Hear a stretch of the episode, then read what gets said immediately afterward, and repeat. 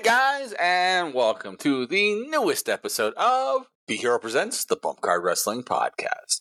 I am your host, as always, Brian, and with me tonight is Psycho. How you doing tonight, Psycho? I'm doing pretty good. Uh tired as always, but uh pretty good. Feel that? I feel that. All right, guys. Well, what a first half of the year it has been. We have had some craziness in the world of wrestling from, you know, these amazing storylines, really awesome shows, shows that are created just to uh, soothe the ego of one individual. There's a whole bunch of stuff that's going on the last six months, and we are going to talk about it today. This is going to be one of the episodes we're going to be doing at least twice a year about the six month mark, and at the end of the year, we're going to call the state of wrestling. And that's going to consist of everything of the bigger stuff, AEW, WWE, New Japan, all that stuff, as well as local wrestling too. We're going to cover all of that, see what our takes are for the last few months, where it, or how we feel about it, where it's going, and our predictions. So, all right, guys. With that being said, ready to start us off, Psycho? Yeah, and I think you know if we have to get into another heated CM Punk debate, it's. I I will have you come over to the dark side. Yeah. As long as there's Oh. cookies. Oh, cookies? Where? you don't. You never saw that shirt? Uh, come to the dark side. We have cookies. I I have seen that actually. Um, so let's let's kind of talk about like what what big events have really stood out to you this year so far. Um, when you say events, are you meaning like the big pay per view shows, shows in general? What are you talking about? Sure, yeah, yeah. Let, let's say like the big pay per view events or premium live events, whatever you want to call it. The the the big events that uh you know not necessarily a big Raw or SmackDown. We'll talk about we'll talk about that stuff, but like what's let's call them super cards, so to speak. Okay. Right. So so what super cards have really stood out to you this year as kind of more memorable than the rest? and I know we're completely ad libbing this and and going just off of what we can remember. So clearly, if we remember it, it means it's it has some Literally, merit. that's how I do every episode. So it's not different for me. But um, right off the bat, there are several episodes or several uh, super cards that do pop in my mind. Um, for me, Forbidden Door was probably the best AEW one of the year. Um, that was the one I enjoyed the most, hands down.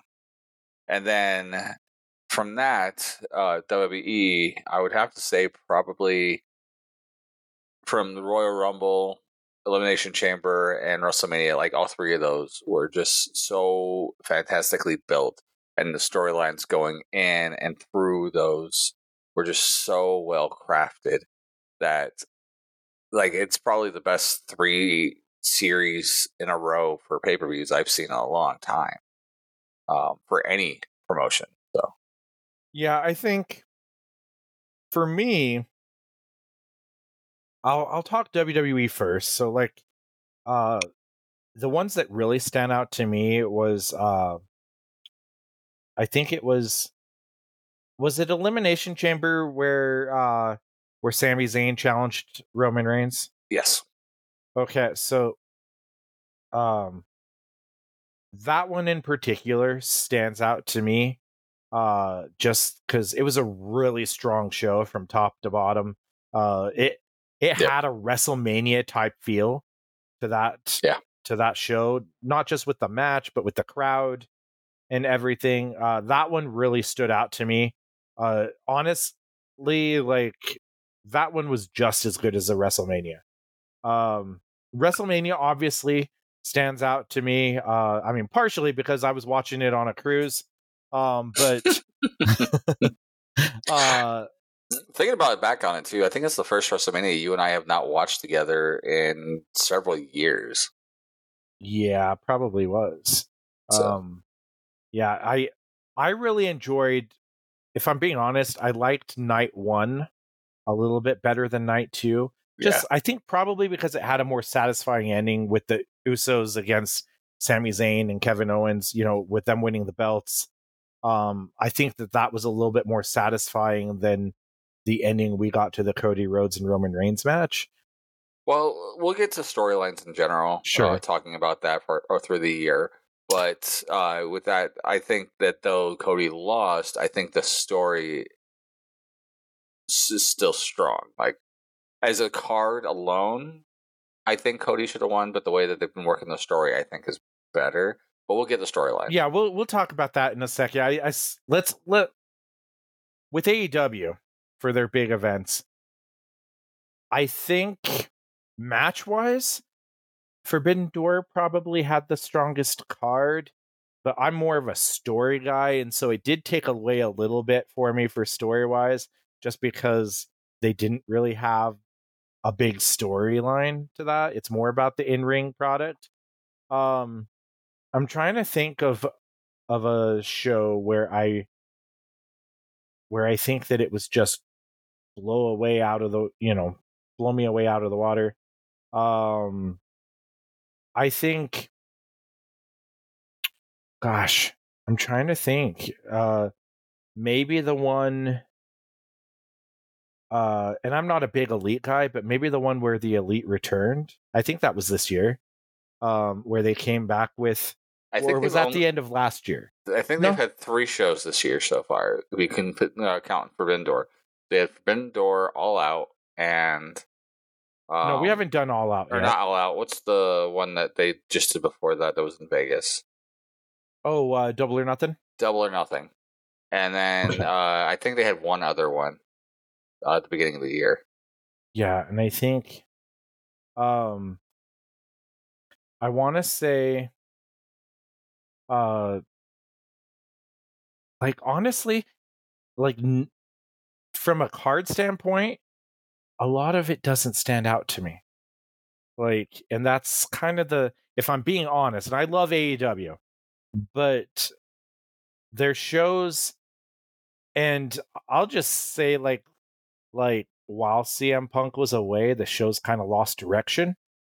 Um, eh, uh, there's your hard eye roll, but it's but I think it's true because they had when when you know when CM Punk, you know, stepped aside for a little bit due to all of that, uh, and due to his injury, they had they had a ton of direction at that point with their stories, and then and then they really didn't have they don't have really a heated feud um at least something that really i can sink my teeth into. Uh the in-ring product's always been pretty good. Their pay-per-views have always you know their their in ring product has been pretty good mjf has actually been really surprising this year we'll talk about but yeah. uh but honestly i guess i guess i will say forbidden door just because that's the only one i remember maybe it's because it's the most recent one um, but WWE has had more like big shows. I feel when you count both nights of WrestleMania, uh, when you count uh, Elimination Chamber, gosh, even Money in the Bank that just happened. Money in the Bank was really good. Uh, the Rumble was good. The Rumble was excellent. Although I will say about the Rumble is it was a little predictable with Cody Rhodes winning. Like that one really Yeah. wasn't in doubt. And so I've seen better rumbles, but the storyline at the end, uh, and you know, I guess we could just go ahead and, and jump right into storylines. Uh, which, I mean, this is going to be, we're both going to agree on this. Which storylines have stood out to you the most this year? Um, well, the obvious one, of course, is all the bloodline stuff. That's the the number one obvious one. So we'll touch on that in, in a minute. Mhm. But I would like to say, like the the rise of Judgment Day um, over this last year, because you know they started last year, but they were kind of just feeling like a group put together, and was just there and was kind of just waiting around for Edge to be there to do stuff with them. But over this last year, especially after following the Rumble and then WrestleMania, the Judgment Day have exploded in their promo quality, their match quality for each individual person uh, everything about them has been uh, very good, and all the storylines that they end up in are amazing. yeah, Uh, I I just want to say that I'm kind of with you on Judgment Day partly. I I think part of it has been really good. I think the stuff with Dominic Mysterio and Rhea Ripley has been excellent and the Mm. feud that Dominic had with Rey with his dad, Rey, was fantastic. Yep. Uh and it really made the character cuz Dominic, you know, before he turned on Rey and and everything, he was just kind of like for me, he was almost on David Flair type level. It's a second generation star. I didn't know if he was ever going to make it. Uh, he would just be kind of a flash in the pan thing. But when he made that heel turn, and when he uh did the stuff where he kept interrupting, you know, family gatherings at, at, at his dad's house, and then like when he got arrested and he became like prison dom, mhm. that like that is brilliant and mo- so entertaining like and now he's getting he's honestly maybe other than roman the biggest heel on the entire you know roster yeah, for them like he get he goes out there and he gets nuclear heat they won't even let him speak they won't even let him do anything it's just absolute boos yeah, it's insane how much they're booing him. But it's interesting because he gets so much heat, and you know, Priest and Finn they get a lot of heat too. Not, I mean, obviously not in that same level as Dom. Like they they jump it up to a whole nother decibel when Dom starts to talk, but they get a lot of heat. But Rhea doesn't. Rhea gets like a lot of fan love for what she does, even when she's like beating the crap out of Natty. Like the fans are still behind her. They're cheering in a way for her. I mean, they're still like some of them are booing because she's doing heel stuff, but they're still behind her. It's just, it's just insane. it's a very weird dynamic because like her and Dom like make each other like they really give each other the rub so to speak don't don't get your dirty mind out of here um that's my job no but uh you missed a great promo by the way on Monday between uh so at the end of the the main event for Monday Night Raw was a six man. It was um Judgment Day against um Seth Rollins and uh Kevin Owens and Sami Zayn. And because Kevin and Sami save uh Seth at the beginning of the show. And uh uh, Rhea goes to say something to uh, Roman, or not to Roman, to to um, uh, Sami and Kevin, and Kevin has been doing this great thing lately with things where he's trying to keep us calm, like Sami's trying to keep him calm, and he's getting upset because people are breaking the unspoken rules of like interrupting without having your name called, popping up with whatever, right? And uh, he goes to do this, and then uh, Rhea, it's like you know, cuts him off, be like, no, no, we're here because of this. And he goes, oh, okay, that one makes sense. But uh, they talk about, or Rhea's like, oh, yeah, you know, why uh, Dom was in prison, he had a, a lot of great cardio and stuff like that. Uh, I'm not meaning just the gym, and like is doing this whole sexual innuendo thing.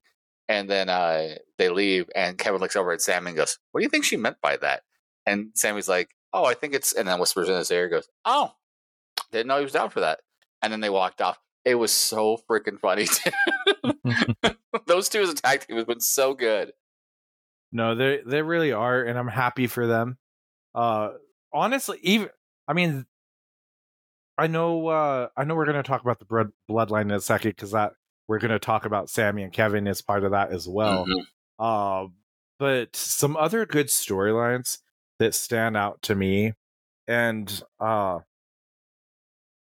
i mean i would say uh in wwe i'm trying to really think like most of the most of the stuff has been centered around the bloodline uh AEW I'm really struggling to find a storyline that's like really captivated me. It's there's been great matches and we can Mm. we'll talk about matches here in a little bit. But Well, they had a couple of decent ones at the beginning of the year and going into um, Double or Nothing, like uh, the Four Pillars match, building the story for that. there was that and I did think of that.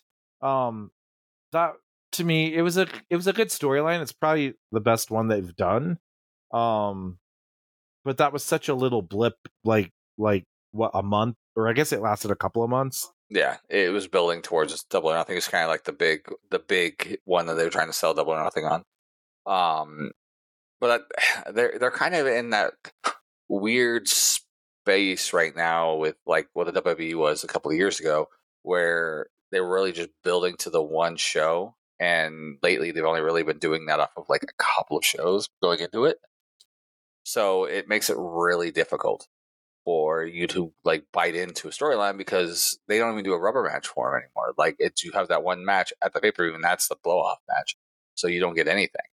Um, yeah, it makes it really difficult for you to want to bite in. Where WWE has literally changed their ways and have made these great long term stories.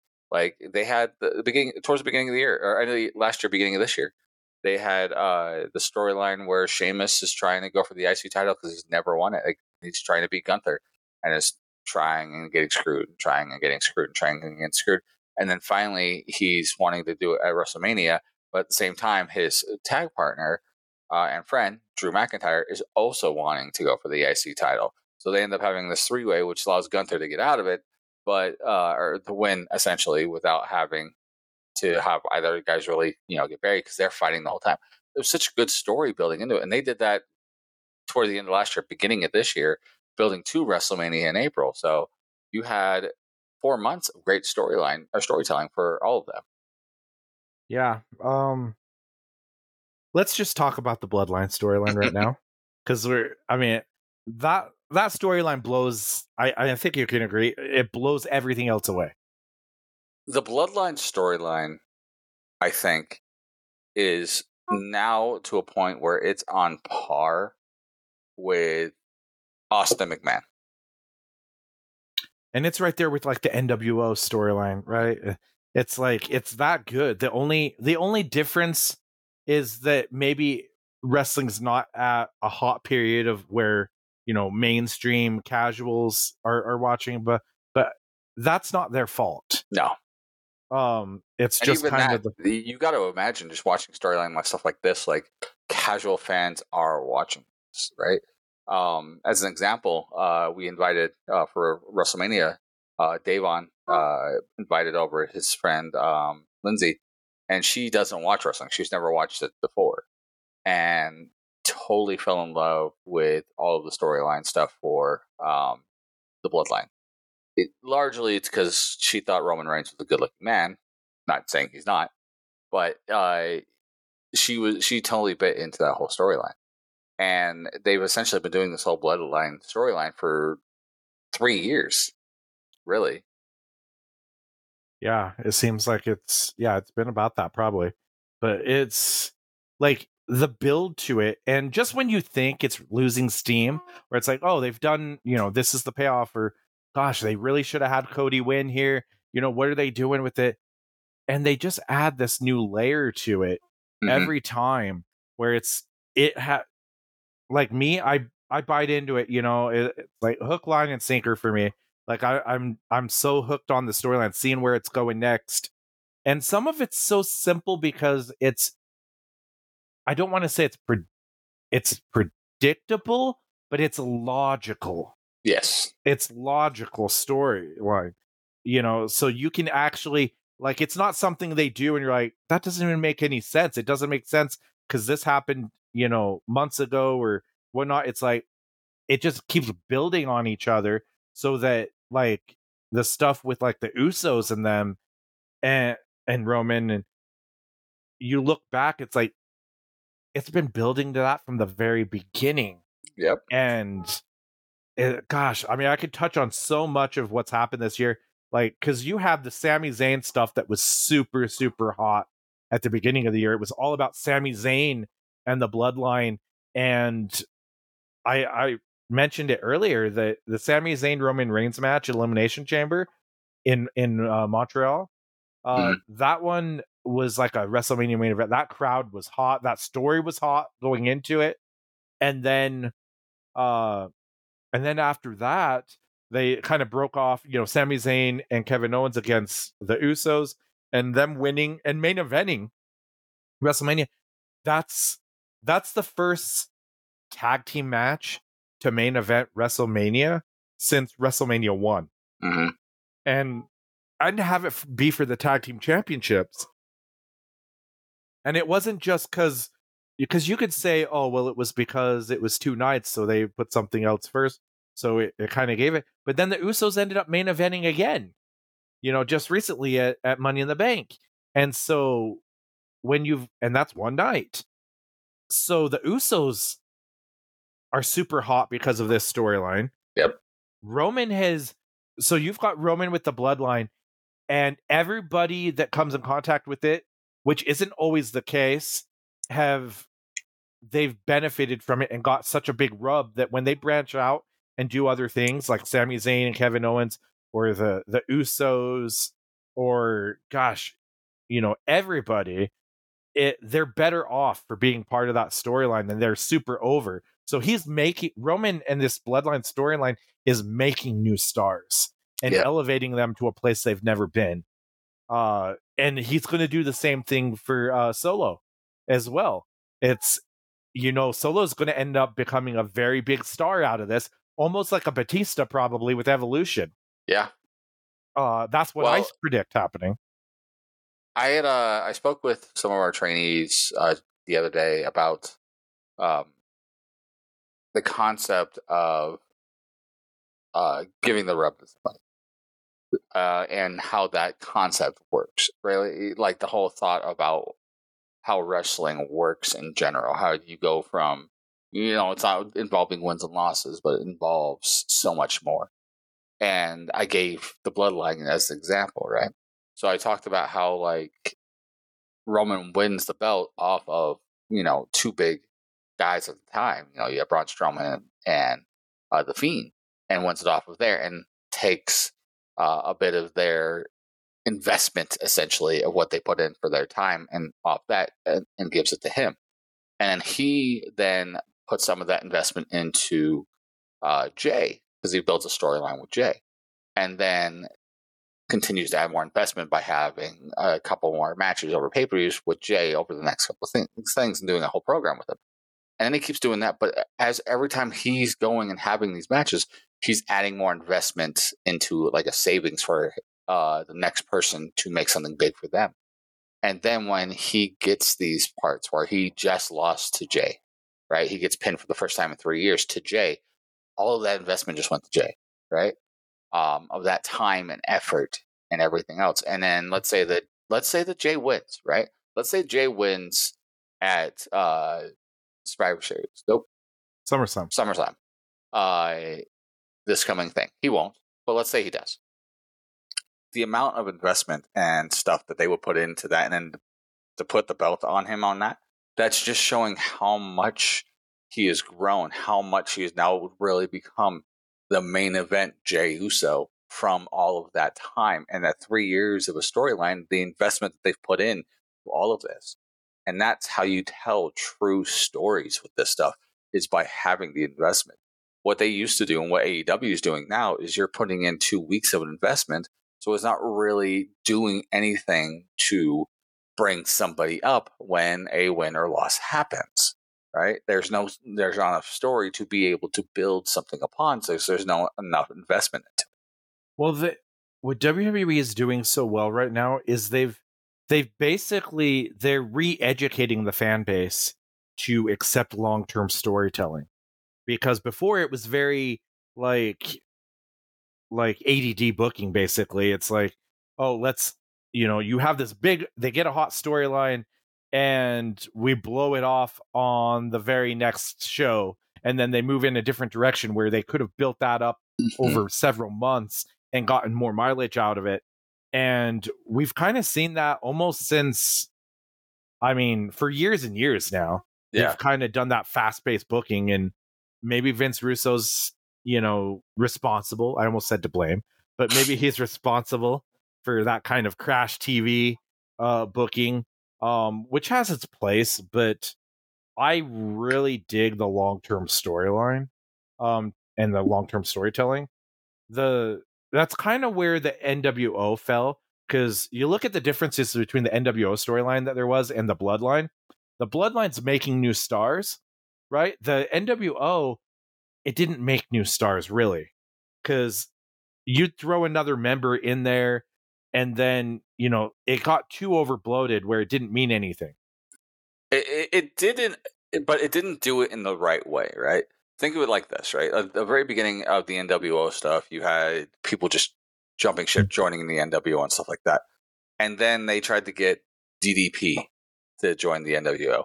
And he was really like the first big person to say no. And that And- part made sense. Yeah, and it made DDP. Up to that Mhm. point, like DDP was a good worker and everything, but he was not the face of the company, or he couldn't be seen as the face of the company. But that story, the investment they put in in that storyline telling, made DDP, and he was kind of the guy to stand against the mm-hmm. NWO for so long.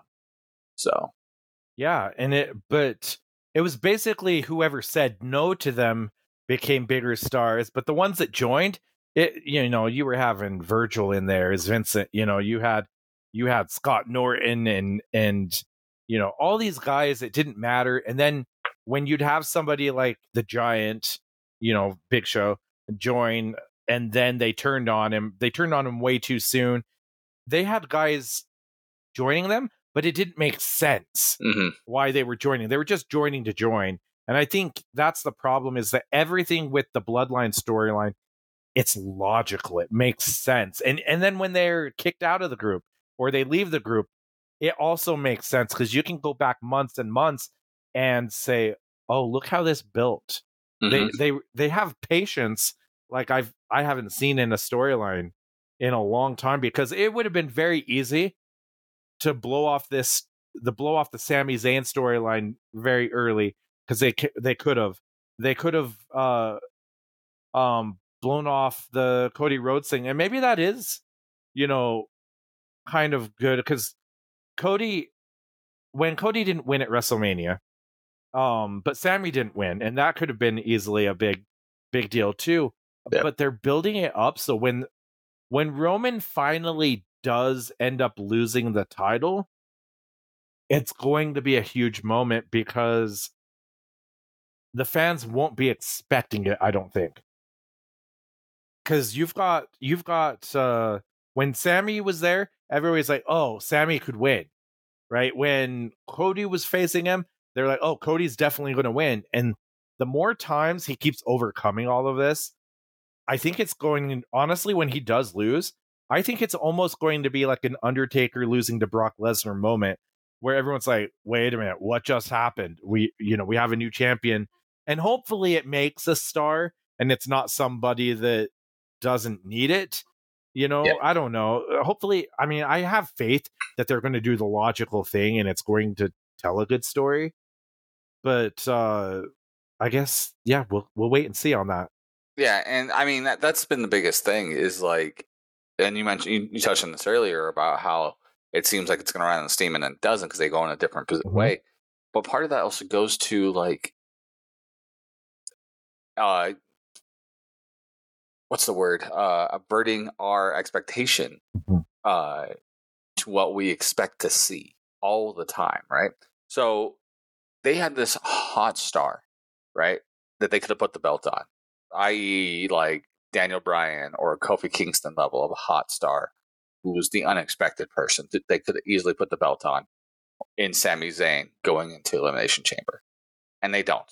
And then people were like, "Oh, they should have done it because you know it would never be that hot again."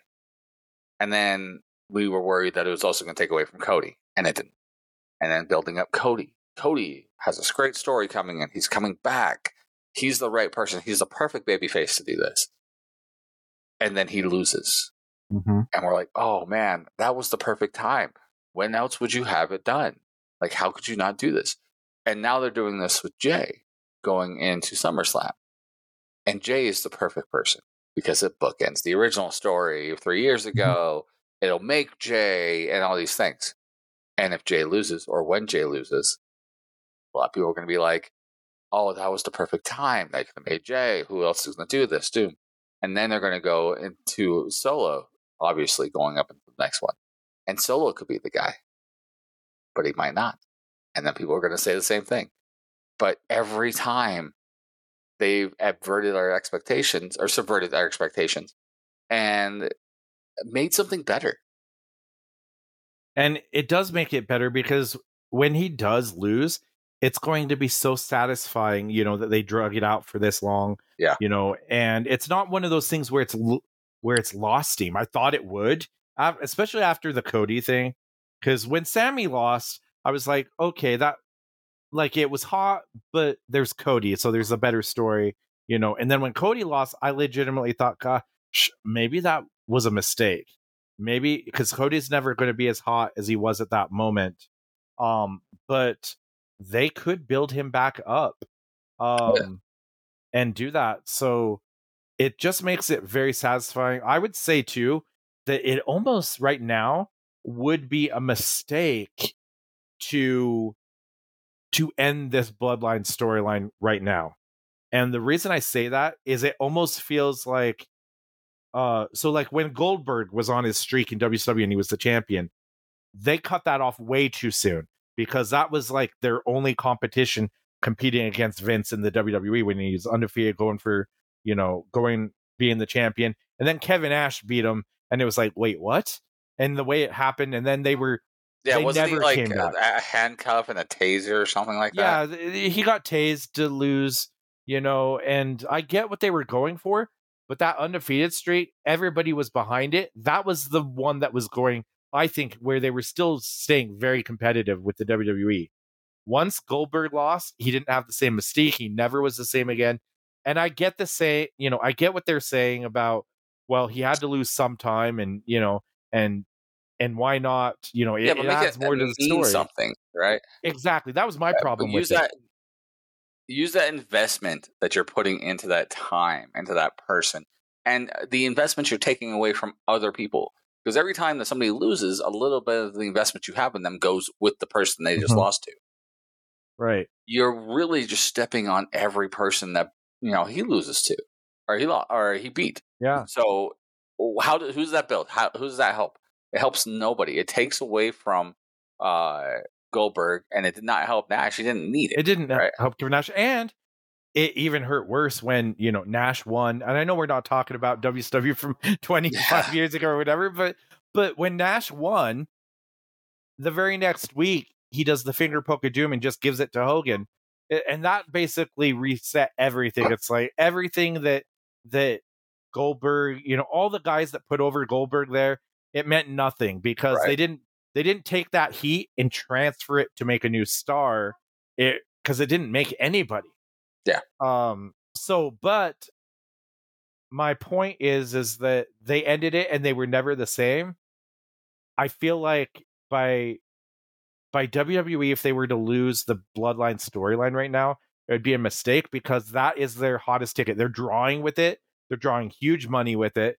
Uh they're their ratings are up because of it. I think uh I I think last week's SmackDown like was one of the most highly rated segments um that they've done and the, and the fans basically are conditioned normally a show like sometimes it'll start off hot and then it'll kind of peter off the longer the show goes but it's building on it where it peaks when the bloodline comes out mm-hmm. and and so I don't know how it's going to end, but I I want it to go for as long as possible because I'm loving every minute of it. I am too, and it doesn't, but it, it will need to end eventually, and I hope sure. it ends before it finally gets to start being stale. Right. Um, I hope um, they pick the right moment. Yeah, and that's that's going to always be the hardest thing, is finding that right moment. Right. Um, as an example, going back to Taker's uh, streak, right? It was, you know, of course, the story of the streak ends up becoming uh, its own thing without an intent uh, until or for a long time. But you have Brock win it, and everything I've ever read is that was always the plan, anyways. Even though the Taker got hurt, was Brock was going to win it anyway, mm. and it just didn't make sense of why, right? Like that that streak because of what it was could have still gone on for several more years because Taker still worked for several more years. He only stopped doing WrestleMania what two years ago, three at most. It was the AJ COVID Styles one. Yeah, and uh, 2020 then. was it 2020? Okay, so but he could have easily kept it going, and you know he he did lose a second time to Roman at WrestleMania, but he could have lost to Roman then, and that may would have done more for Roman than it did for Brock. The Roman one they should have done. I you know I know some people it's like Taker you know could have passed the torch to Bray Wyatt, but I think we're seeing now with Bray it's like that would have been the wrong choice. I just don't Yeah. think Bray. I I don't know. Bray's a whole other a whole other story. Yeah, But but I think Roman that would have made Roman into the top heel if they if they did the heel turn with it. If he was just babyface, I don't know if it would have done it. But if they would have catapulted into the heel turn, but I mean, obviously Roman eventually found his way and he became the person he was. You know, they always thought he could be. But it, it took a heel turn to do it. Yeah. Which is so weird because like he was a heel when he first went into NXT, and that all Uh-huh. started, and it was only after the whole um, Shield broke breaking up thing Mhm. happened Right. that they they had a face, and it just never made sense for him. Um, all that being said, Yeah, the single best storyline in decades. for Yeah. For wrestling in general. yeah, and it might go down as the best storyline ever. I'm going to say it. It- uh, It could, especially if it makes the next big star.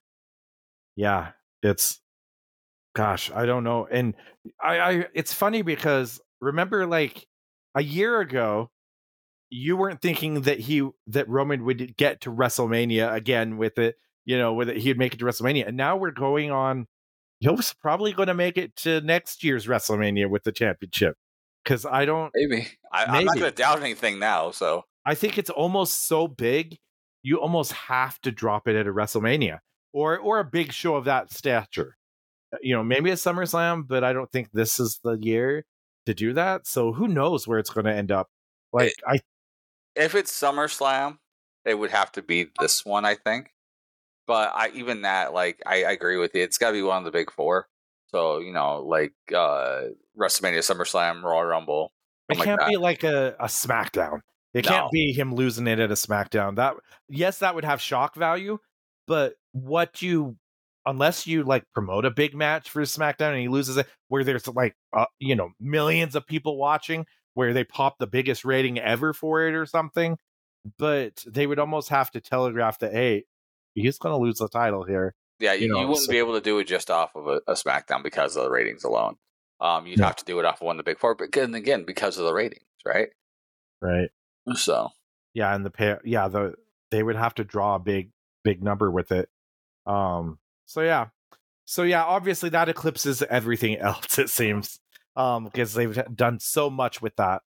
Uh let's let's switch gears here. I want to um I want to ask you a question that's been kind of on my mind with wrestling, more so AEW right now. okay, Uh do you think that they utilize blood too much? yes, because I, I agree. I think there's a time and a place for it, but I think they've kind of went too far in the extreme with it, like for no reason. Like Mhm. Moxley bleeds, you know, just to bleed. It seems, and when it's if it's in the right setting where it's a it's a cage match or to end to a grudge match or something like that, I think it works. But you saw like on this last AEW pay per view, um, I think Kenny Omega was the one that bled, right? uh, yes, So so he ended up bleeding, but it meant a little bit more because Moxley didn't bleed, which uh it seems like every show he bleeds. And so I think they rely a little bit too much on that. I I wouldn't mind WWE doing it on occasion, but they like don't ever really do it except for I think I think Brock bled in their in his match with Cody um yes, a few shows ago. But uh so you had that in the rare moment, but then you've got AEW that does it all the time and it, where it's almost meaningless. It's like you're Yeah. bleeding all over each other. It's it it's kind of lost all meaning. I agree. I mean, it's just like any other gimmick, man. If you if you do uh ladder matches all the time, they lose their meaning. If you do cage matches, tables all the time, Mhm. they lose their meaning. Blood's no different. Um, if you're bleeding every show that you're on, it, it takes it away. Um, you know, the king of the gigging is always going to be like Ric Flair. And even Flair, when he was doing the territory days, he'd, om- he'd only really bleed for his blow off matches or Mhm. the big shows that they were doing, stuff like that. He didn't bleed every show. And I Uh, think he, I think he could get away with it a little bit more because he'd bleed on like where he he was the NWA champion. And he went to somebody's territory, and if he bled there, it's okay because they're the only ones seeing it, so it's it's fresh to them because a lot of Yeah. it wasn't televised. Well, So- that's what I'm saying. Like, you know, when they roll in the territories, you know, you have the NWA champion who might be rolling in Mhm. to uh to do a three show stint over the weekend. He's not going to bleed the first two shows. He'll bleed the third one because it's the big blow off one. Yeah, and and so Flair, I think he he bled a lot, but I think it always added something to his matches. Mhm. Same thing with like uh, um, like when Bret Hart would bleed. You know, although he did it somewhat sparingly, um, you didn't see a lot of it, but when it did, it meant something. Mhm. Um, and then of course you've now take somebody like Abdullah the Butcher I was just Like, thinking that. yep, that, that would bleed every match, you know, and do the fork and all that. But that was almost it's part of his know. gimmick at that point, though. it was, and and some people might be able to argue and say, well, Moxley, that's part of his gimmick now. You know, he's the hardcore wrestler or whatnot. But I just, I don't know. I it it doesn't do that much for me.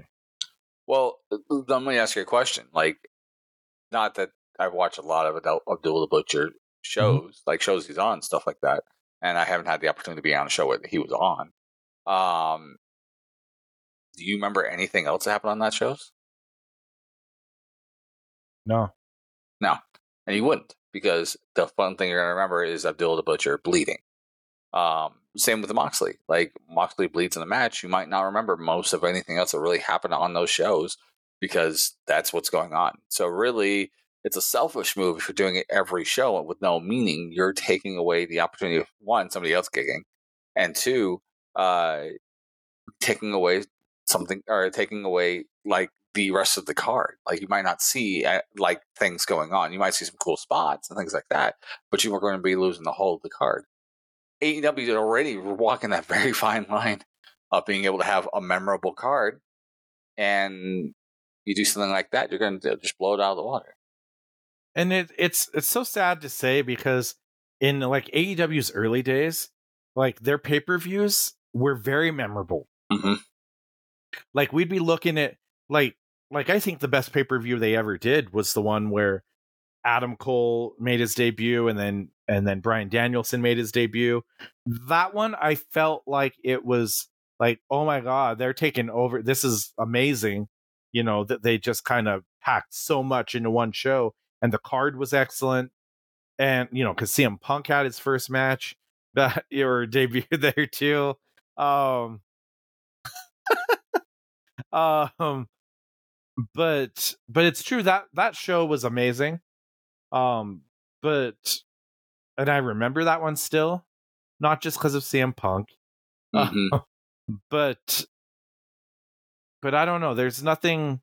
It's been a while, and and I don't know really why that is, but they've lost direction a little bit. I, I agree. Like they, for the first year or two, they had what's seeming like every pay per view that they had going on. From the moment that ended, building up to the next one, they had a good thought of what every storyline was going into that card, which is what you're supposed to do. Like every match on that card should have a solid story going into it, because someone's going to want to buy into well, at least one of the stories on that show if not all of them.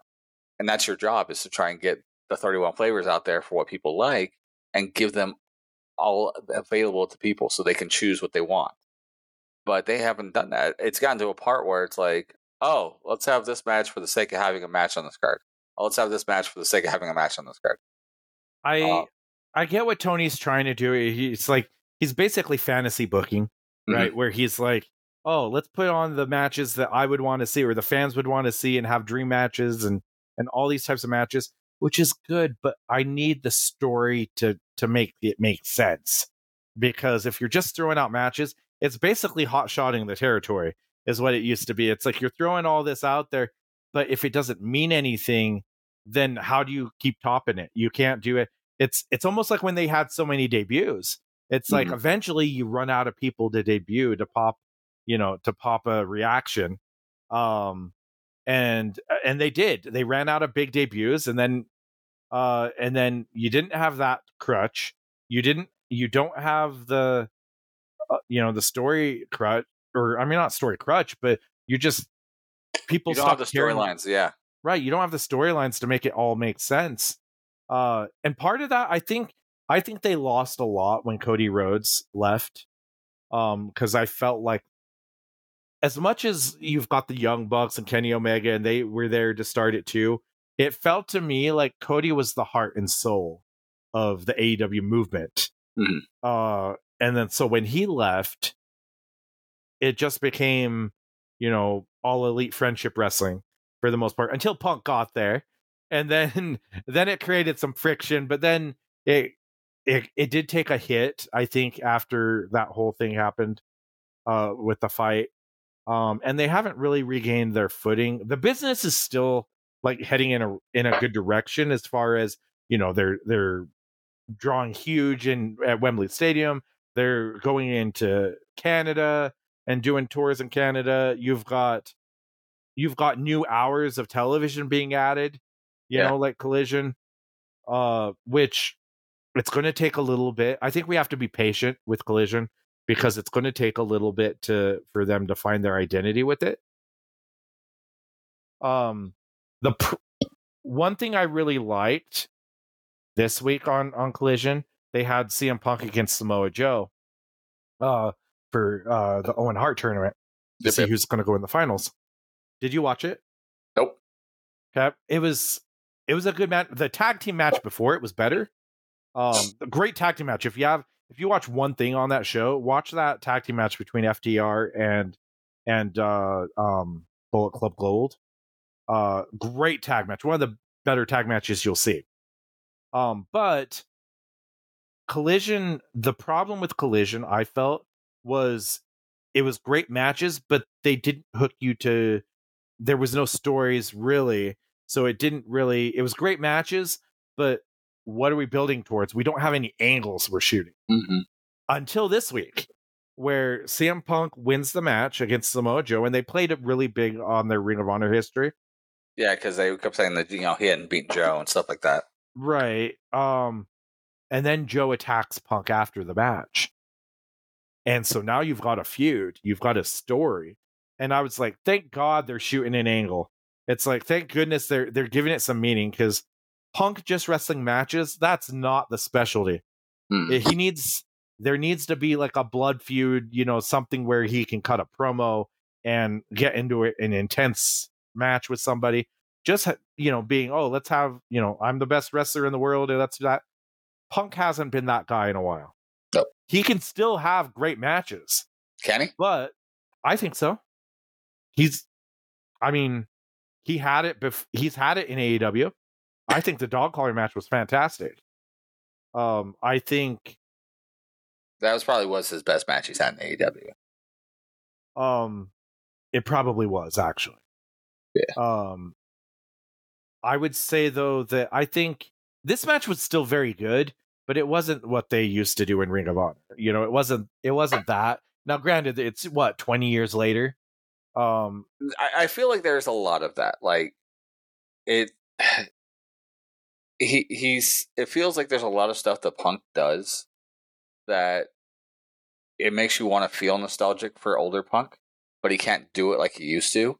Where if you look at something like Jericho, who's changing his stuff up to work with his age and stuff like that, he can still go in that new fashion. It's yeah, only when he- Jericho Jericho can't do it like he used to either. No, I was gonna say it's, it's only on the occasion where he tries to do something nostalgic, where he goes back to do something like that, where like he did that Lionsault a few shows ago, where it was super low to the ground and he missed, and it's like got scary because of it. It's those kind of things that he can't do as well anymore, but he's not really doing those anymore. He's changed his style up, and does things differently. But Punk hasn't gotten to that part yet. He hasn't changed who he is and changed his work ethic or work habits, I guess would be in the ring, to work with his age. I think what Punk needs to do, because he can still bring it on the mic, his promos are still as good as ever. I think he needs to be put in storylines where there's an, an actual um there's there's a rivalry there there's some passion to it that he can sink his teeth into and then he needs to rely on the story more than the in-ring work if he does that and the matches you know themselves might not be the best but the finishes will be good. If he just relies on the finish and the opening and the story he'll do well. That's honestly that's that's what i did you know when i had to change my style. It's like i couldn't go like i used to Yeah. but but i still I still could talk. I still could put us you know have the fans caring about seeing me get my ass kicked because uh of the story that we were telling and that's where punk honestly should be he shouldn't be a babyface right now he should not be a babyface the it's like the time to turn him was he should have already turned Yeah, he should have came in a heel. i Like- agree That would have made things so much better. And to be honest with you, I probably would care more about watching Collision and care more to see what's going on with Punk if he was a heel. And he needs a good person to build a babyface uh, rivalry with. Mhm. I can't believe I'm going to say this, but I think the coming up finals with him and Ricky Starks, if he was to turn heel and go against Ricky Starks as a babyface right now and cut promos and work a program with him, that would make Ricky Starks. yeah But yeah, um, i don't think that's where they're going because No. they've got the joe thing happening now so now they've got to you know do that so i think they'll come along eventually because i think that's you know i think they'll realize it but he needs he needs to be a heel because that's where he'll excel right now is getting because if he gets everybody like wanting to see him get the crap kicked out of him and he can build up that baby face uh it'll be money. It'll it'll be money um because him just being the wrestler mm, there's i don't think there's as much money in that yeah, I agree. Like, like I said, I think him as a heel is more appealing to me, and uh, that gives more avenues for people to grow off of him, right? Like, that's the thing that you want to see in wrestling is you want the young kids to be the babyface, the ones coming in, so that they can grow and get their feet wet, but not only get their feet wet, but build their investment again with the crowd. And to do that is on the backs of heel vets. And that, that that's like wrestling storyline booking 101. isn't this amazing we're actually agreeing on a topic about CM Punk Oh yeah, uh, it's only because I'd rather see him be a heel than see him do what he's currently doing. And right now he's just popping himself. So um what do you think have let's talk matches themselves. What do you think have been the better matches this year? Oh. First Like- one that pops in my mind for the best, one of the best matches, and there's been several, and I could probably put several of them through the Bloodline story with like Sami and Roman, and even Kevin and Roman, uh, Cody and Roman, the tag match with Kevin and Sami against the Usos. But I, th- I think in my head right now, probably one of the best matches this year has been uh Ospreay and uh uh Omega Omega at uh Forbidden Door. I think for AEW, I'd put I think that's the top one. Um I think the uh the the Iron Man with MJF and Bryan Danielson was also very good. Yes. Um that was way better than I thought that was going to be. Um for me, I think those have been probably the two standout matches um as far as matches of the year. And MJF is really bringing it as far as match quality goes. he he's been doing that. Um, I just think he doesn't really have a story to, you know, to he doesn't have that arch nemesis that's that's right there. Adam Cole isn't it?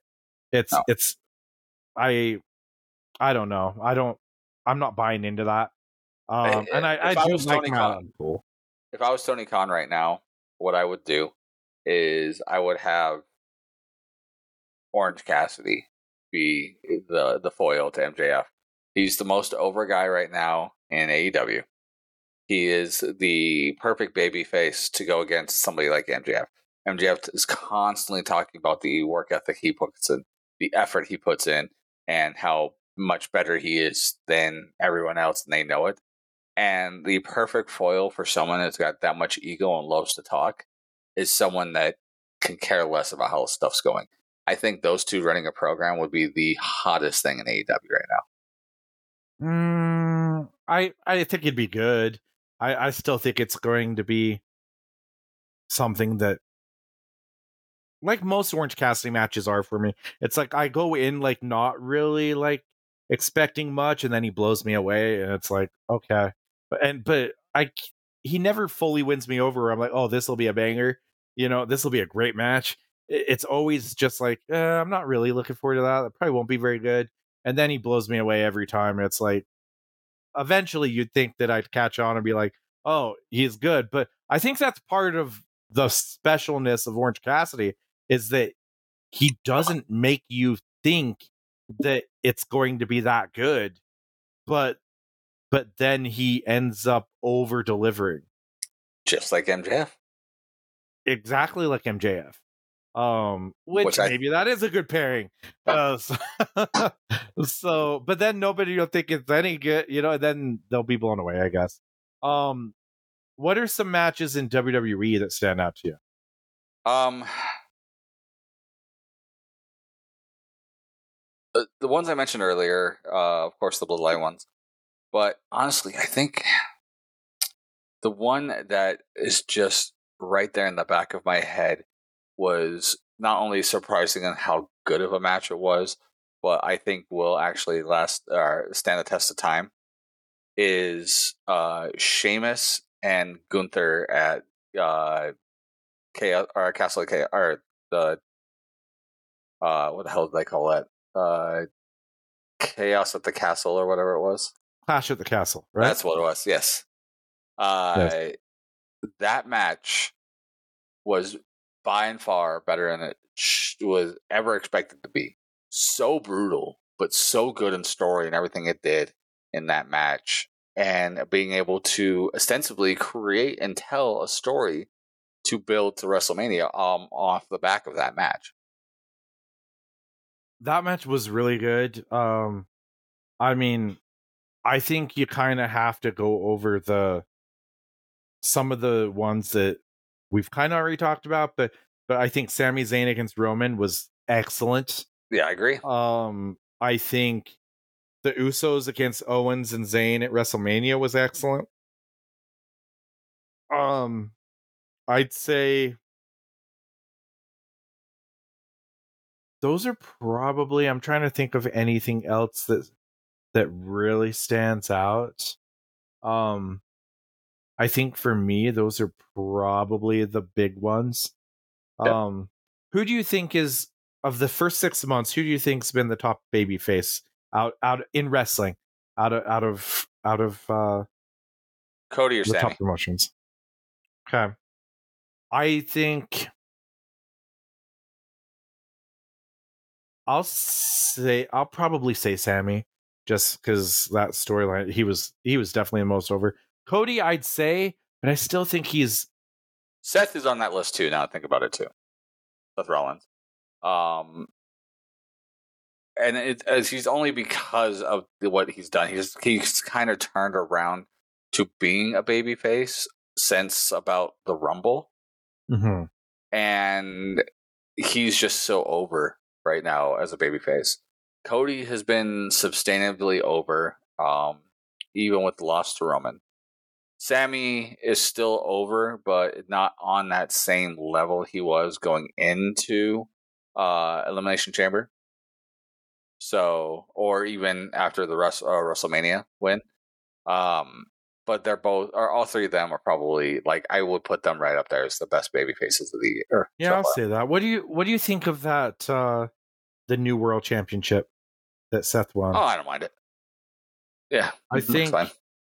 You know Seth. Seth cut a really good promo in the press conference um after the last show. I think it is, uh, where he talked about it's going to take some time. You know, every time he defends that title successfully, it's building equity Yep. in that championship, and I think that's exactly it. Because it's still brand new, I don't see it as that prestigious as of yet. But if he holds it and he puts on good matches with it and he ends up elevating that title, um, it's a case where it's the man that's going to elevate the title, not the other way around. Yep. Uh, and so eventually it'll be it'll be like, oh, this is a prestigious title. But it really has no lineage right now, so it's it's uh it's going to take some time to build on me. Um, I don't see it as equal to Roman's title. I mean, I don't think I don't think anything's going to be equal to that until Roman loses the belt, and then you know, depending on the feuds on the other, it's it's kind of like uh, when when you had the Universal title and the WWE Championship, and they were separate. It was always okay. Who's who's got the better story? That's going to main event the show. Yep. Um, whereas now it's like it's a clear question, or it's a clear um f- it's a fact that Roman's going to main event. The bloodline stuff is going to main event Yep. because that's the hottest story in wrestling. Yeah, and and, and it, it still is. Um, the concept though with Seth uh, and the investment of him beating these people to build up the equity is not much different than what we've been doing with Gunther and the IC title. Um, Yeah, the IC title actually means something. exactly, and it's because of the investment that Gunther has been putting into it with the people he's been beating and the matches he's been putting on for it. Right, like there's been there were many shows there for years where you didn't see the IC title being defended, and not just like the pay per views. There were times where you didn't see Raw or SmackDown with the IC title Yeah. holder there. Uh, like, do you remember that uh, Ricochet held the IC title? Briefly, I, I do. I mean, vaguely, I do say, remember he it. held it for like four months. yeah, I, I I'm remember it, but to me, sure it was just he was the one that uh, Gunther beat for it. Now I'm thinking about it. It might be. But see, I don't remember that. See, so it didn't it didn't have the same impact, so to speak. Um Yeah. who who do you think is the top heel in wrestling? Right now. Roman or MJF, I think those are our top two. And they're going to stay that way, I think, for a while. Um, because one, who's going to surpass MJF in AEW? And two, and until Roman takes a break, which he might end up doing after he drops his belt, who's going to be the next person to step up for him? I mean, there's opportunities um, there, but who's the next guy to step up? So, I think those two are good. uh, Dom I- is also on that list too. Dom's on that list. Yep, I was going to throw him out there. And if Punk ever turns, he could be there with with MJF if if he, you know, depending on how he's booked and the promos he cuts and and everything. So I f- I feel like that could work. But uh yeah, I think those are kind of the ones that are in that possibility. Um The ones. Yeah, the ones, ha. I see what you did there. Um, the fans didn't. let's no they didn't but they heard you Yeah. um let's talk the local utah wrestling scene real quick here so um what what has been memorable for you and stood out to you this year in utah professional wrestling? Um, honestly, the amount of wrestling that is available right now in Utah, outside of the concept that there are three promotions running shows monthly, Devotion alone is doing two or three shows almost every month this year, somewhere, right? If Yeah. not more. Um, and we've been starting to work out of state shows, right? We did the show in Colorado, we did the show in Wyoming, um, and stuff like that. And those are only going to be more often happening or trying to be done that way. Uh, we did the spring break show where we had such a huge amount of people there. Uh, brought in, you know, the NWA Tag Champions, uh, the former NWA Women's Champion with Roxy. You had so many great people that came to work that show. Juicy, of course, from MLW. Um, mind you, he caved my chest in, so you know, screw that guy. Uh, I love you, Juicy. Don't hurt me. Um, Eric Bischoff came out again, which is awesome. There's been just so many great things that we've done this year in, in devotion alone. But then you have dive. Oh, you know, they have Brian Kendrick as their champion. They had uh, some amazing shows going on uh, with them up in Ogden. And then SDF has come out and they've brought out people like Gangrel and things like that. So there's been just an, an overabundance of wrestling in Utah over the last uh, six months, more than we've seen in years. Yeah, I really applaud DCW for um for how how much shows how many shows they've been doing and and kind of branching out into other states you know and, and doing that and branching out into other areas. Mm-hmm. you know they added the ogden stuff and then they've you know they've done wyoming and whatnot and so oh and i forgot the lucha shows. We even have lucha yeah. shows. Uh, two different right. lucha promotions are working in utah. Yep so there's a lot of wrestling here. Not all of it's on the same quality i'm going to say that so you don't have to. Oh but you agree with me? Uh, 100% um but uh, and it's not throwing like dive under the bus, but like if you look to like the lucha shows or even STF, they're not on the same level yet to what dive is or we are. Yeah, and um obviously memorable for me for I mean I mean I was with I was doing stuff with DCW up until up until March. March. Yep, March and and I really liked my send off as far as as far as what we did and so and it was a good story. That's why it's always so hard to like come back because it's like gosh it's come like back? What was that? I don't know. It has my brain and my mouth not working properly or not uh, connecting. I have that all the time. I call that being awake. Yes uh but that's why it's so hard for me to like think about coming back just because like it it has to be it always has to be like either better or different or interesting a reason to come back right? I've had plenty of offers to come back and do mm. things. I know trent wanted me to like help him out with you know cameras and production and that just didn't feel like the right fit for me. It's like i don't want to screw up the show.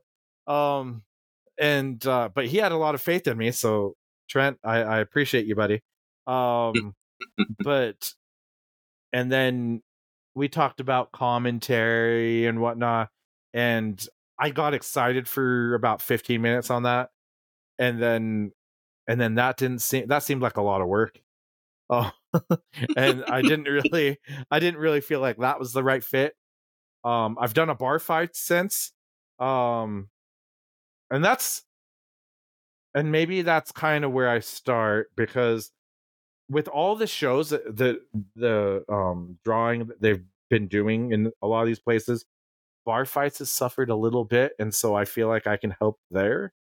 Um, and so that's kind of the one area I feel like needs to be helped, and I think part of that's just because my opinion, the reason okay, here, if you guys are listening, this is the reason why bar take. fights this is the this is the reason why bar fights isn't working right now. It's number one, it's been oversaturated with so many bar fight shows that they did, and it's the same guys. The roster hasn't changed really. And so when you're basically the people that are coming, they're seeing the same matchups over and over and over again and doing the same things. One show doesn't change from the other. The only the only thing is to see, you know, uh some people you know do commentary while they're drunk or whatnot. It's and that's entertaining to an extent but it's not going to draw a huge crowd. And so i think something's something needs to change there. We'll see if i can help with that or if i want to. We'll see. Um but uh as far as dcw i i applaud all the shows they're doing. Uh dive I know that they've been doing stuff with with uh um uh the champion Brian uh, Kendrick. Brian Kendrick. Thank you. Uh, I know that they've been uh doing stuff with Brian Kendrick. I didn't know he was their champion, so that's Yeah. that's news to me. But I haven't seen as much of their yeah, like I haven't like I'll see the occasional like poster or something posted online, but I haven't really seen enough promotion for that or to see or something to get me excited about about what they're doing other than other than that. STF brings in stars, but to me it's it's kind of like I'm going to get heat. Um it's it's kind of like old school or or like the worst of war to me. Like when war was at its worst, they'd bring in the top guys, but the roster just it wasn't cutting it. The matches weren't cutting it. The in ring quality wasn't there. I was on that roster. Thank you very much. I said what I said. No, I'm just kidding. no, but I just the problem there is just they'll let anybody join. Uh, you know, Well, certain people are there. no training. yeah, and no that's training. again the problem with STF. Um, Dive does training uh, with their stuff. Like they, their guys Mm-hmm. do training. Their guys Oh, are v- very good in the ring. That that's not the problem with dive. Hmm. The the the problem with dive is probably more so stories, making it you know making people want to see it other than just a spot fest. Mhm. Um and yeah, send all your hate mail to me, guys. um, but I'm I'm just speaking my mind. Uh, and I'm not affiliated with anybody, so I can and if you've got a problem uh shoot me a message we'll talk we'll talk it out but uh i don't know it's and dcw is not a hundred you know they're not uh a hundred percent perfect either. No, um i think they've got a better business model. They've got they're doing some things and growing the business um but they could use some stories uh, you know that compel you know that are compelling and whatnot and um like a best of seven series for the uh, control of a a little Yoda doll. is that what's going on right now Yeah, uh, it's TMI versus uh, Slating Blade uh, in the best of Oh. seven series. okay well that better be for the story because it's not for the work rate i'm just kidding. Oh wow! send your hate mail oh Uh, first of No, all, I- the match was awesome, No, and I'm second sure of all, uh, yeah, it's for the story. Um, no I, and and i'm not n- nobody's horrible so um but uh no that's good that, that was some quick backpedaling. that was horrible in that. no and nobody is um but yeah that's i'm excited actually um for kind of where things are going um let's talk predictions for the end of the year Okay, uh, local or otherwise. uh we'll start we'll start otherwise we'll end on local. 'Kay. so what what do you think is going to happen in these last six months um for uh for finishing out 2023 and let's say wwe first. Like what do you th- where do you see things going? Well, I think Jey Uso is going to win his first singles title. it's not going to be the universe undisputed I universal didn't say it was, but it could be. It's a highly unlikely, but it could be. But I could see him winning uh, a title. Like he could easily be the one to take the U.S. title. Um, who is the us champ yeah, it's A Town down, bro. yes yes he can definitely take he can take Theory. theories he can take theory's title um 100% i i honestly forgot theory was even on the roster to be honest so Um, I would love to see AEW get a very strong story to propel it through the year. That's really what it's missing. It's missing an amazing story to propel it, something to make you want to watch it every week, and they do not have that right now. So I would love to see that. I don't know if that's going to happen though um, with AEW. Uh, I would love to see a some big star come up over the next six months in AEW to do that. Not sure who that would be, but I would love to see that. Uh, and yeah, I think that's like the biggest ones that are popping in my head. I like some of the things like I don't I can't I don't see Cody finishing his story yet. I don't see uh really much of it. I think we're to see not a stagnant, but a plateau of where we're at right now with champion stuff. I could see Gunther losing the title in the next six months to somebody, and again, Austin Theory, I expect him to lose it in the next six months. But um, I don't see much of anything like that. I could see the Sami and Kevin losing the tag titles to somebody. But I think like the big ones, I I don't see Seth losing. Um, I in fact I don't see Seth losing until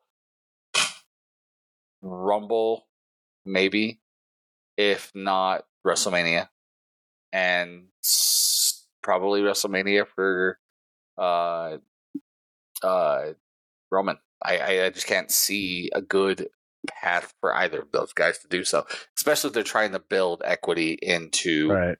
uh the WWE World Title. I I think those are some pretty safe predictions. I I would say for WWE for me, I see I see this bloodline storyline continuing to go, you know, and adding different uh, layers. I so the I see Jey coming close, but not fully beating Roman. Uh, I could see them starting to tease some dissension with Solo and Roman. Um, and then I could see. Oh gosh, I think Austin Theory will lose his title too. Um, at least I hope so. Um, I could see. I could see Owens and Zayn losing it because, like, I mean, that's six months away. So to say that they're all going to hold their championships for six months, I don't see it. The only the only ones I think are safer in the next six months, hundred percent, is probably Roman. Seth is probably up there too. Um, but other than that, everybody else, there's a chance they could lose it Yep. to somebody. Um, I would, I would like, um, honestly, for WWE, I would like for them to just keep on their same path and keep building the storylines and doing the slow build. I don't think they need to hotshot anything there. Uh, for AEW, I would like to see CM Punk have have like a a real feud, and maybe it's a Samoa Joe thing, and it'll actually that'll be a great feud. Um, we'll have to see on that. Uh, I would like to see. I would like to see them turn this whole elite and punk thing into a story and and actually make some money off of it. Um, I that don't. could be the story I'm talking about that builds it through the year. It could, but if they're doing the Samoa Joe stuff, and I I thought initially that they were going to do that to build up for uh the Wembley um the Wembley show, but that's only isn't that what next month?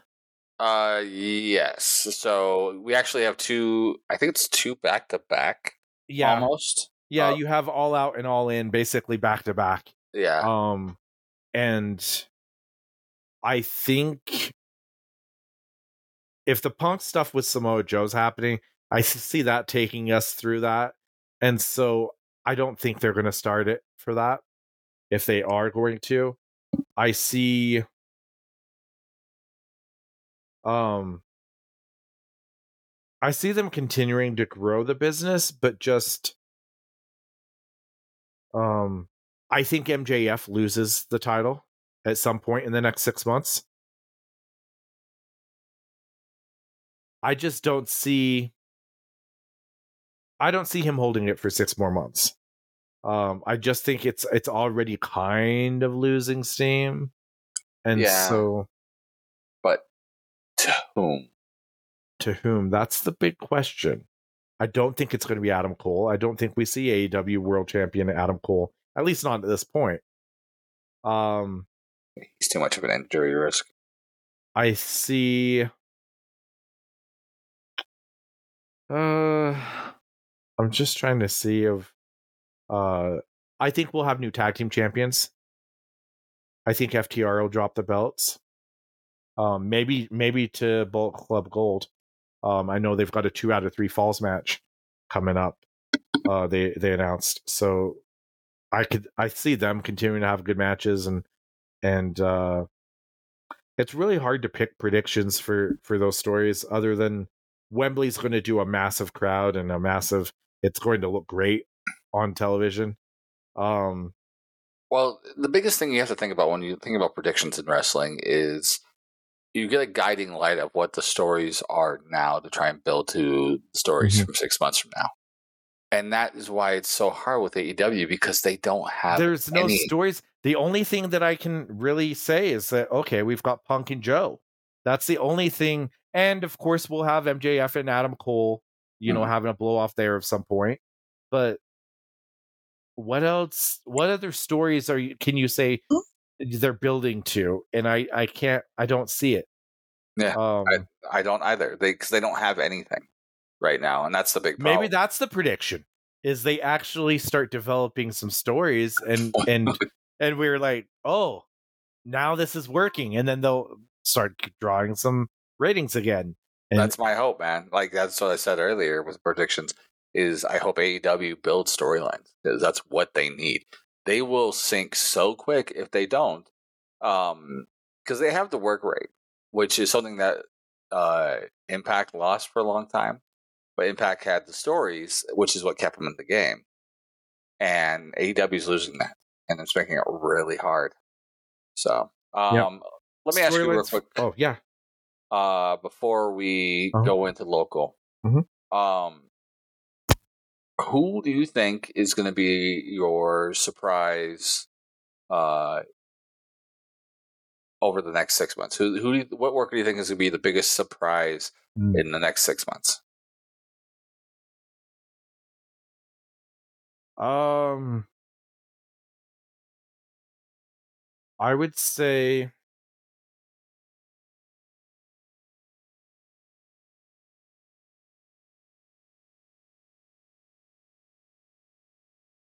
who's the guy that interrupted John Cena? Um, Grayson. Grayson Waller. Grayson Waller. I could see him gaining some traction in the next six months. Um, I think he's a heck of a talent. I could see if they bring up, um, oh, uh, Bron Breakker. Yes, if they bring up Bron Breakker, I could see him being a surprise. Maybe they save it for Rumble. I don't know. Um, if they can hold off that long, but if they brought him up, I could see him making a big splash. Um, I think Carlito returning. Um, I think that that could do something. Is I, Carlito returning? Apparently, he's signed. Oh, I mean, he had a huge pop when they did the Puerto Rico show. So yeah, so apparently he's coming back. So he signed a contract. So we'll see. Nice. We'll see what happens there. Um, uh, that's on the WWE side, um, because everybody else will just continue their paths of upward. I don't think it'll be as big of a surprise. I think those are kind of the big ones. I think AEW, I could see, let's say, Ricky Starks could be could get a big push, especially if he ends up winning the Owen Hart. I he's gonna win yeah. the Owen Hart. You think so? Yeah, I, I think Joe's gonna screw Punk. Ooh, that would make sense. So that would make sense. Um, I also think that we could see kind of a renew, like a push for Jungle Boy. Um, because he's already done the heel turn. So if if it works, it could it could head in that direction. Um, I'm still on the fence on that. Yeah. I don't know if he has it in him to be a heel, but um, that's a possible. It's a lot funner. Yeah, it is. Um, so that would be a surprise. We said biggest surprises. So um, if Jungle Boy came in hot like that, um, other than that, I don't. I don't really because there's the usuals, but I don't see anybody else being a surprise surprise. Like like do you have anybody? There's only one that you didn't name that's come to mind, and it's only off of recent news I've been listening to. Okay. And that's um, you know, the LA Knight, yeah. yeah. Cool. LA Mhm. Knights, uh one, he had such a huge show at Money in the Bank. Um, crowds were totally behind him. He's been getting so many pops. Um, the only people people right now that are crapping on him are some of the smart marks, thinking that he's too rock in Austin, and I don't see that as a bad thing. It's not just the smart marks though, but um who who said that he was a um Kevin Ash Nash, ripped yep. on him for for being like a copycat of the rock. Yeah, Um, I mean, you can see the influence, but there are a lot of people. Like I, being in the indies, like I've seen hundreds of people who There- rip off Austin and uh, Mhm. The Rock and so many guys, uh, Taker, but are such pale, pale versions of there them. there It's used so to be a, a wrestler that used to wrestle for Nav. I think in uh or uh wrestled in uh Western States Wrestling, which used which then I believe became IZW. I could be could be wrong on you know the evolution of that and all, but uh he was called the Croc. And it was a complete parody of the Rock. Like he looked like the Rock. It, he looked like the Rock light, like like a a puffier, shorter version of the Rock. um, but the, the LA Knight character, he does take a lot of bits from them, but you see them more as the influence more than a direct ripoff. Like you can see the influence you get from them, right? Yeah. Um, I, I, for myself, I use Paul Heyman, especially my promos, as a lot of my influence for my team, my gimmick, and so there's a lot of similarities to it but you know, it's not a pale ripoff. It's just that it's an influence, and I feel like LA Knight's in that same boat.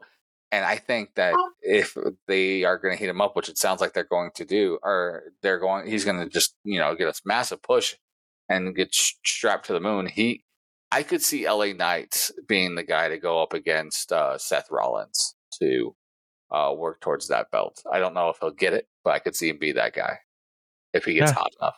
So I could see it. So So All right. local wrestling. Yep.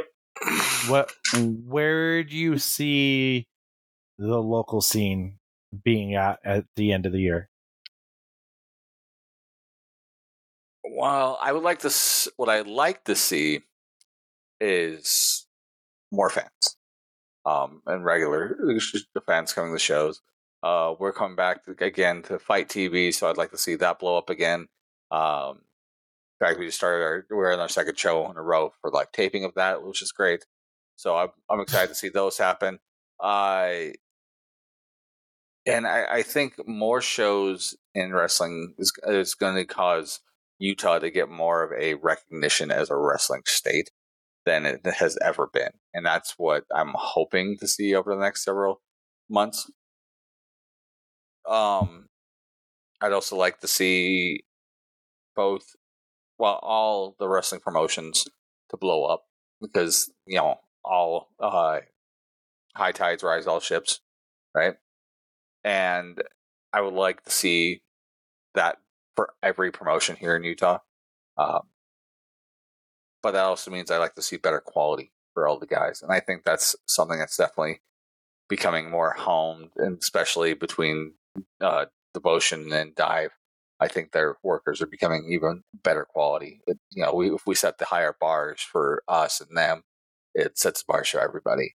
So that's what I'd like to see. Um, it, it, it's hard to say, like, because you know, storyline wise, storylines always change. It's all depends on workers.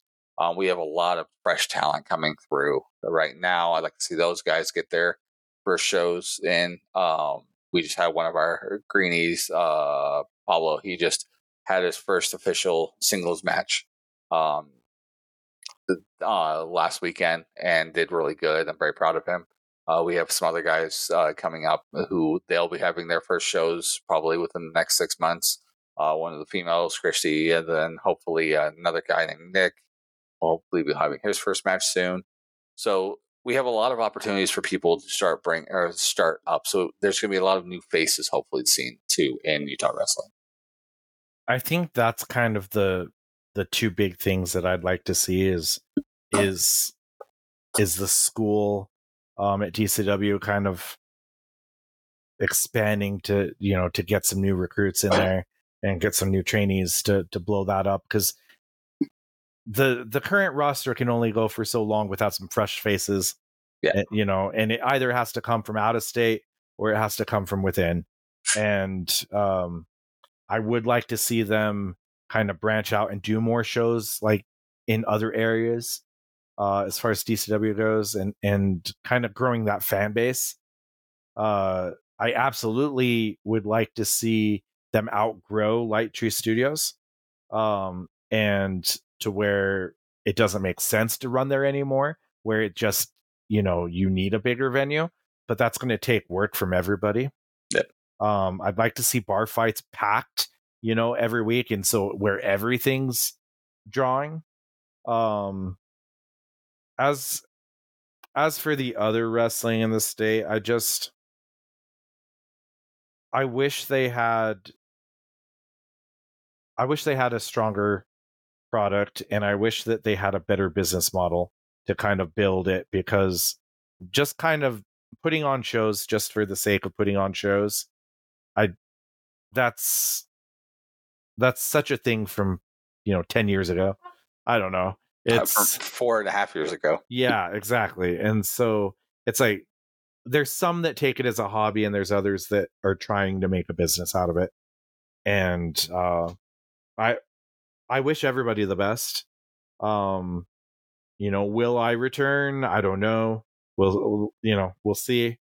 Um, but uh, yeah, I, I hope the storylines keep getting better. That's, uh, you know, we'll see what happens with creative there. But um, I do really like that we're seeing a roster actually growing though, where they're bringing in out of state talent again, and they're mm-hmm they're doing that because for a while, we, you know, DCW was a skeleton crew, and it was the it was the homegrown talent that was just carrying everything for months and months, and which is good when you have a large roster, but when you have you know, fifteen guys, maybe. I, wouldn't even call us fifteen guys. I think at, at max, healthy enough to work, we were probably running nine to ten guys. Yeah, which is really tough. I've done it in ACW. We we did we did shows where we had uh, uh like two, six four, or seven of us. Yeah, and we we had to do tournaments or you know or like like uh mini tournaments and all of that. We we made it work, but when you don't have enough guys to put on a battle royal, it's tough. Very much so. Cool. Um, well, yeah, I'm I'm excited though for the next six months, and we'll see if some of our predictions come true. Yeah.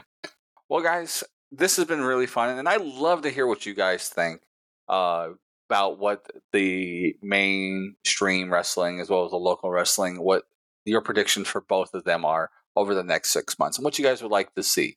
Also, I want to know from everybody here. Please hit us up in the comments who your favorite heel is right now in all of wrestling, in the uh, local and mainstream. Of course, local is going to be Mike, but uh, that being said, guys, please hit us up on our social medias on Facebook, Instagram, and Twitter at Be Hero Media. You can also go to BeHeroMedia.com, which is where we have everything Be Hero. And then you can also reach out to me directly at Mike Burke DCW on Facebook, Instagram, and TikTok. And then on Twitter, it's Mike Burke Pro. You also reach out to Psycho on Psycho Wrestling on Facebook. Yeah, that's right. Send all your hate. All right. yes do that anyways. You know, had nothing to do with our stuff that we talked about. You could just totally be like, oh, oh this guy cut me off on the road. Send that all to Psycho. all right. With that being said, guys, let me just go ahead and tell you guys about the upcoming shows we have for Devotion Championship Wrestling. So we have a lot of great shows coming up, and I'm actually super excited on some of these. So first off, this weekend we will be right back up in Ogden at Kamikazes for our n- next showing of uh, Tussle Time. I believe it's Tussle Time 6. Yep, that's time six. And then August 11th, we will be at the Wild Wild West Festival in Salt Lake City. August 19th, we'll be right back at Lighttree Studios. And then Tussle Time 7 will be August 26th. And then our huge show at Charlie Square, where we are expecting to have a, a large crowd. We will be having our show called DCW Control. That will also be featuring Chris Adonis, as well as the current NWA champion, EC3. So I am super excited for that show. Get your tickets now by going to DCW Salt Lake City on Twitter or Devotion Championship Wrestling on Facebook or Instagram. All right, guys. Well, I think that is everything for tonight. I hope you guys enjoyed this episode. We will be doing this again at the end of the year to see how our predictions turned out and what our predictions are for the next following year. And uh, yeah, I think that's everything. All right. Well, for the rest of Be Hero Presents, I am Brian. This is Psycho, and this is us tapping out. Have a good night, guys.